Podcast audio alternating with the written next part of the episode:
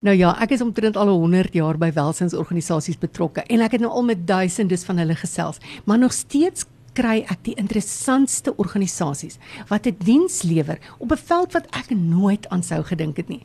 En vanoggend is daar nou weer so 'n gas. Ek gesels met Ivy Muffler en sy is van Steps Charity. Goeiemôre Ivy en baie welkom hier by Noordkreet. Môre Annelies, baie dankie. Dit is lekker om met jou te gesels. Nou sê vir my, wat doen Steps Charity? Steps Charity is 'n nuwe winsgewende organisasie. Ons het in 2005 begin toe ons stigter Karen Moss seun met klompvoet gebore is. Hy is deur Dr. Bonsetti in Iowa in Amerika behandel en Karen het toe daardie metode wat hy gebruik het hier in Suid-Afrika kom blootstel. So ons is die enigste organisasie van ons soort wat fokus op klompvoet ondersteuning. Klompvoet. Ek het nog nooit daai woord gehoor nie. Wat is klompvoet? Klompvoet is 'n behandelbare geboortedefek. So kindertjies met klompvoet word gebore met een of albei hulle voetjies wat na binne toe gedraai is en dan afkyk onder toe. En die voete is styf en jy kan hulle nie in 'n gewone posisie terugdruk nie. So meeste van hierdie kindertjies verlies nie spiere of bene of iets in die voetjies nie. Dis 'n gewone voetjie maar hy's dan net skeef gedraai en dit is kongenitaal, so dit beteken die babatjie word daarmee gebore. Hoe algemeen kom dit voor? Klopvoet is eintlik nogal redelik algemeen, weet jy. Dit is die mees algemene muskuloskeletale geboortedefek. So daar's omtrent 150 tot 200 000 kinders per jaar wêreldwyd wat met klompvoet gebore word. Meeste van die kindertjies word gebore in ontwikkelende lande. So is daar in Suid-Afrika baie kinders wat met klompvoet gebore word. Man, weet jy, ja, daar is omtrent een uit elke 500 babatjies word met klompvoet gebore. Um en Suid- en Oos-Afrika het hoër geval as die res van die wêreld. So daar's omtrent so 2000 babas per jaar in Suid-Afrika wat met klompvoet gebore word. Dis nogal baie, nee. Wat is die struikelblokke vir vir so 'n kind? Want weet jy baie van die ouer kinders sukkel vandag nog met die las en die stigma daarvan, want dit het 'n langtermyn effek op 'n kind as hy 'n onbehandelde klompvoetjie het. Hulle kan byvoorbeeld nie behoorlik loop nie en as hulle loop, dan loop hulle op die kant van hulle voetjies. En hulle kan ook nie skoene dra nie want daai voetjie is nou na binne toe gedraai en hy kan nie plat op die grond trap nie. So baie van hierdie kinders weet kan nie skool toe gaan nie of kan nie werk kry nie net word 'n permanente ongeskiktheid as hulle nie behandeling ontvang. So wanneer moet behandeling seker dan nou so vinnig as moontlik begin? Yes, ons kan begin met babatjies se behandeling die dag wat hulle gebore word. As dit 'n lekker gesonde babatjie is, dan begin ons sommer dadelik. Hoe effektief is hierdie behandeling? Kan dit ooit heeltemal regkom? Ja, kyk, ons het 'n 95% suksesrate met die Ponseti metode dit is baie suksesvol. Die babatjies se voetjies kom mooi reguit en hulle kan na die tyd kan hulle hardloop en sport doen en speel en alles. Is dit nou deur middel van hierdie klompvoetstutte of die skoentjies wat hulle dra?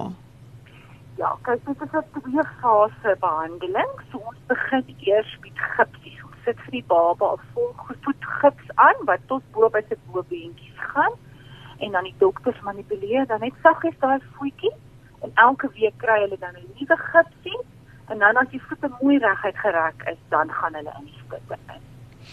En dit alles word gedoen deur Steps Charity. In watter deel van die land lewer julle 'n diens? Ons is landwyd. Um ons hoofkantoor is in Kaapstad, so ons kan daar vir die mense hulp aanbied, maar ons het ook klinieke met wie ons gepartner het. So ons het 38 klinieke oor die land op hierdie stadium met wie ons saamwerk wat dan um klompvoetbehandeling aanbied vir die babatjies. Ek dink dit is baie belangrik dat 'n mens moet besef dat daar 'n organisasie soos uh, Steps Charity is en dat wanneer jy 'n babietjie het wat gebore word met klompvoet, dat dit 'n behandelbare ding is en dat mens so gou as moontlik daarmee moet begin. Dit is beslis so, weet jy, daar is nog baie min bewustheid van klompvoet in Suid-Afrika. Jy weet nou daar is nog 'n stigma aan dit verbonde. So om hulp te kry vir al die mense veral ver afgeleë areas, jy weet waar mense nie weet wat dit is nie en dat daar behandeling beskikbaar is nie. Dit is ons missie is om soveel as moontlik kinders behandel te kry.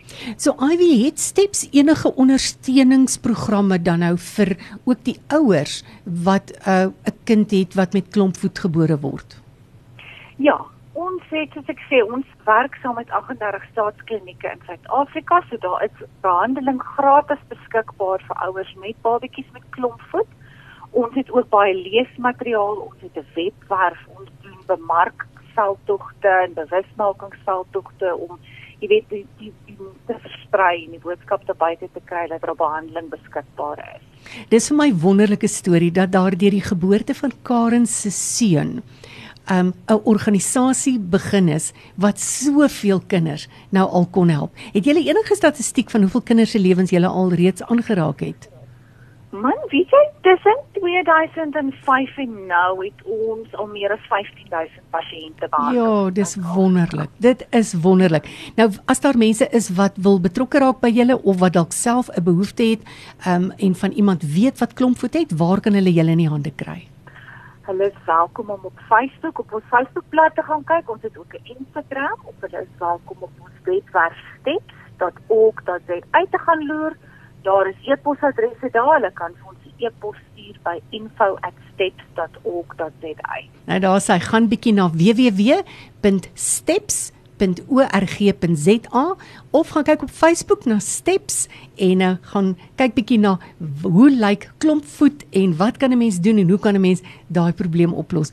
Ivy baie baie dankie dat jy met ons gesels het hier op Noordkreet en ag ek wens jou sommer 'n lekker vreugdevolle res van die dag toe en met Kersfees wat al amper om die draai is. Wil ek amper sommer sê al gelukkig geseënde Kersfees ook vir jou baie baie dankie selfs vir julle hoor. Dankie Ivy, bye bye. Mooi bly. Totsiens.